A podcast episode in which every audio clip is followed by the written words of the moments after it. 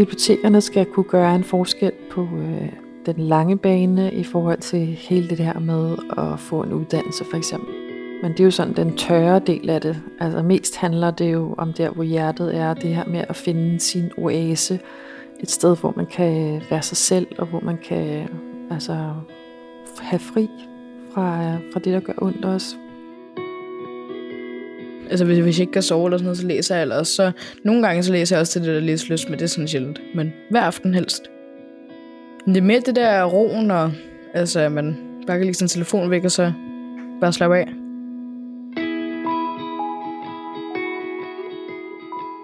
At læse en bog kan forandre livet for børn og unge med svære livsvilkår. Bøger og litteratur kan nemlig give et frirum i en svær tid, hvor man kan slippe for tankerne, mens man forsvinder ind i litteraturens verden. Og på flere end 300 institutioner landet over, er det netop, hvad et Læs for Livet bibliotek tilbyder børnene og de unge. Bag Læs for Livet står Rakel Røst, der selv har oplevet, hvordan litteraturen har gjort en forskel gennem svære perioder i livet. Og i det her første afsnit af podcasten Læseoaser fortæller hun historien bag Læs for Livet. Ligesom hun også fortæller, hvordan bibliotekerne er med til at gøre en forskel for børn og unge med svære livsvilkår. Til sidst i podcasten kan du også høre, hvordan du som forlag, forfatter eller måske privatperson kan donere bøger til Læs for Livets biblioteker. Jeg hedder Astrid Brun Bonen, og det her afsnit begynder hos Læs for Livet på Østerbro i København, hvor Rakel Røst fortæller, hvordan hun fik ideen til Læs for Livet.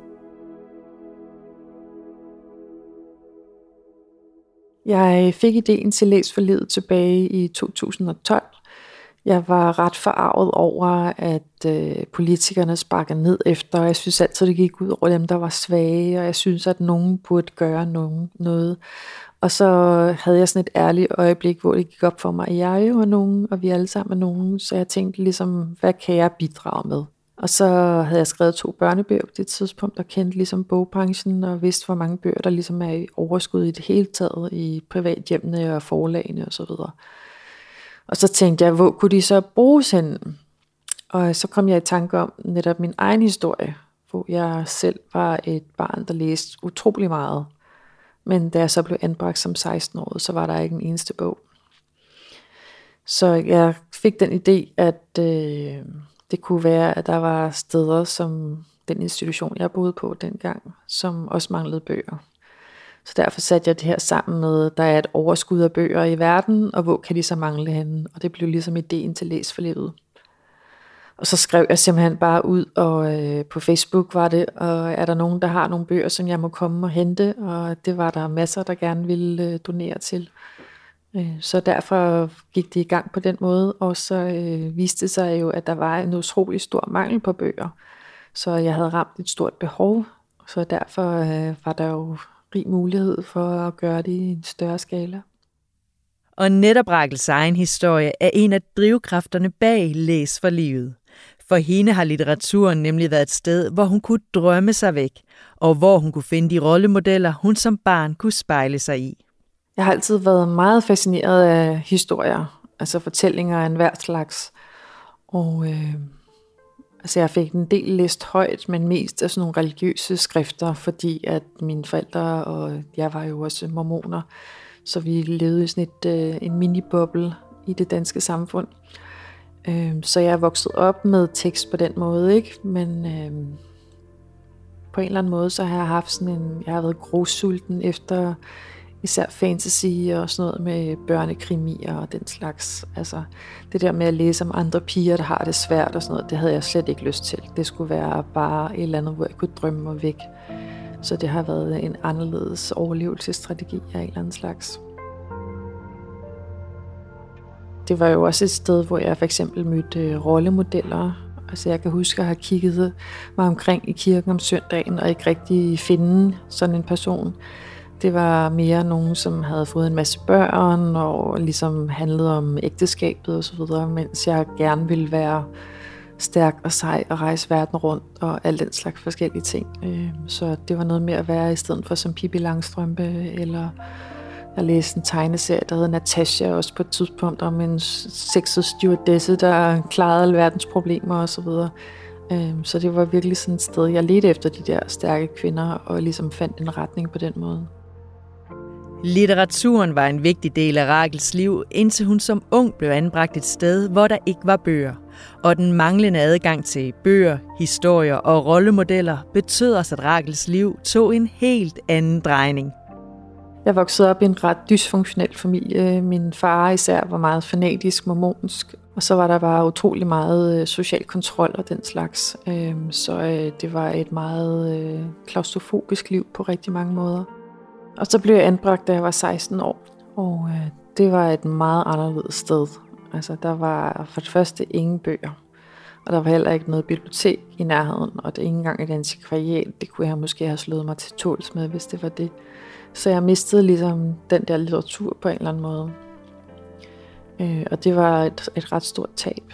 Altså, det faldt ligesom ud af mit liv nogle år. Og det betød jo også faktisk, at jeg endte med at droppe ud af gymnasiet og kom ud i sådan en social derude af en eller anden slags, og begyndte at stjæle med arme og ben og ryge for meget hash og øh, hænge ud med de rå piger på institutionen osv. Så, øh, så men heldigvis så endte det jo godt til sidst og jeg fik øh, fundet litteraturen igen og tog en uddannelse osv. Ja, for litteraturen kom nemlig tilbage i Rakels liv nogle år senere, da hun fik sønnen Silas. Og snart fik bøgerne igen en vigtig rolle i Rakels liv. Da jeg var 19, blev jeg gravid, og jeg fik min søn Silas, som jeg knus elskede, urelskede fra starten af. Og øh, det blev også øh, et opgør med hele det rå liv, som jeg ligesom var kommet ind på. Og øh, alle børn har fortjent at vokse op med godnat-historier, og det ville jeg også gerne give ham. Så det var i det hele taget en vej ind igen i bøgerne for mit vedkommende. Øh, ikke bare kun at læse højt for ham, men også selv at genfinde læseglæden og læse om fantastiske ting og dejlige ting og rare ting og uhyggelige ting og øh, bare være en stor litteraturelsker igen. Litteraturen kom også til at betyde, at jeg tog en uddannelse i det hele taget. Altså nu er jeg uddannet i litteraturvidenskab, så jeg har simpelthen valgt en uddannelse, hvor jeg har kunne dykke så meget ned i litteraturen som overhovedet muligt og vælte mig i bøger. Så øh, det har jeg jo ikke kunne gøre, uden at den her læseglæde ligesom var genfundet. Og øh, uden den har jeg heller ikke kunne starte Læs for Livet og kunne give videre til en hel masse øh, børn og unge, der har brug for det. Med litteraturen tilbage i sit liv startede Rakel Røst Læs for Livet. Organisationen donerer i dag skræddersyede biblioteker til institutioner med børn og unge med svære livsvilkår. Formålet er, at de, ligesom Rakel, skal finde læseglæden og glæden ved bøger, så det kan blive et pusterum for dem i en svær tid. Hvert bibliotek Læs for Livet donerer indeholder mellem 400 og 1000 bøger, og når Rakel og hendes kollegaer skal sammensætte et nyt bibliotek, finder de som det første ud af, hvad børnene og de unge på institutionen gerne vil læse. Når vi skal lave et nyt bibliotek, så er det fordi, vi har fået en ansøgning fra en institution om, at de godt kunne tænke sig et. Så øh, tager vi på besøg på stedet og spørger børn og de unge selv om, hvad det skal være for nogle bøger, før de har lyst til at læse. Og så tager vi tilbage til vores store bogkælder her på Østerbro, hvor vi har øh, 80.000 bøger cirka stående. Og så bygger vi et bibliotek, der perfekt matcher det sted, de børns ønsker.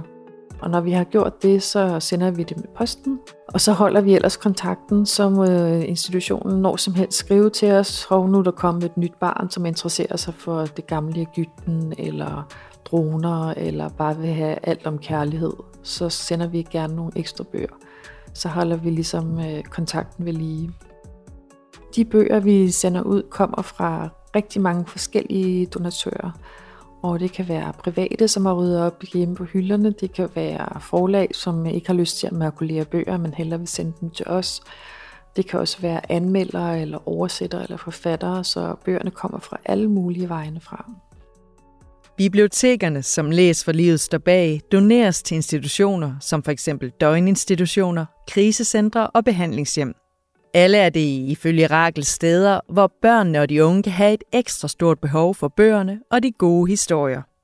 De børn og unge, som bor på de her institutioner, de er jo typisk i nogle rigtig svære situationer, som for eksempel, at mor er på krisecentre sammen med hende eller ham, og øh, det kan også være nogen, som er blevet anbragt, og som typisk er vokset op i nogle øh, hjem, der har været fattige på ord og sprog og viden og den slags, som har et særligt behov for netop at få hørt nogle gode historier og få et større ordforråd osv. Så, videre.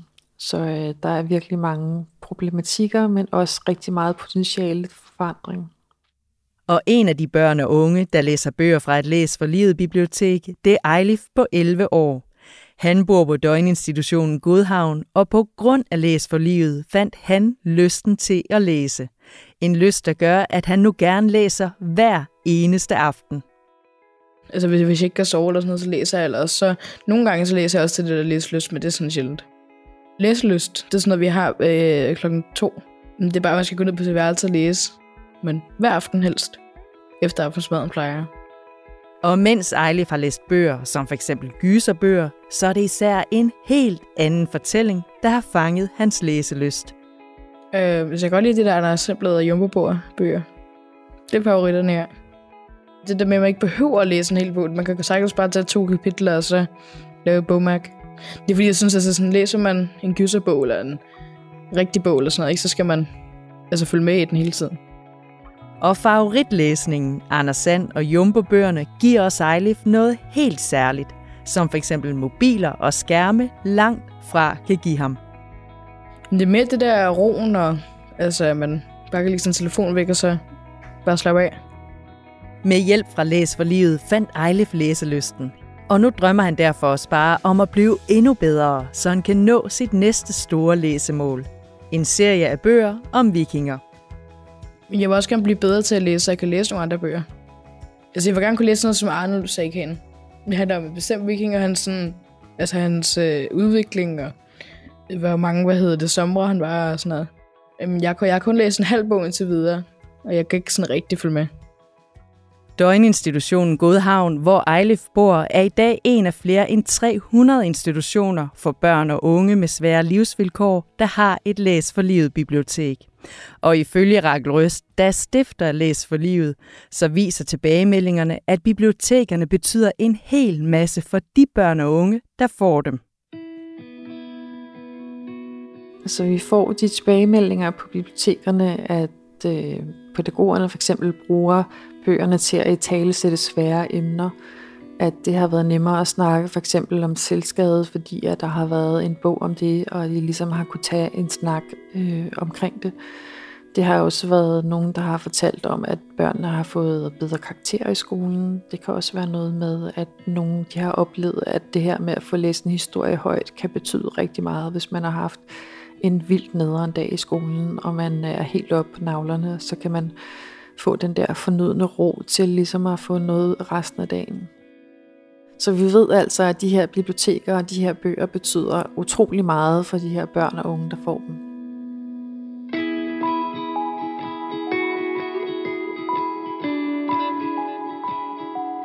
Det var første afsnit af podcasten Læseoaser. Du kan finde det andet afsnit der, hvor du normalt lytter til podcasts, eller du kan finde det på Læs for Livets hjemmeside, hvor du også kan læse mere om, hvordan du eller en du kender kan donere bøger til Læs for Livets biblioteker. Podcasten Læseoaser er produceret af Golel Creative for Læs for Livet.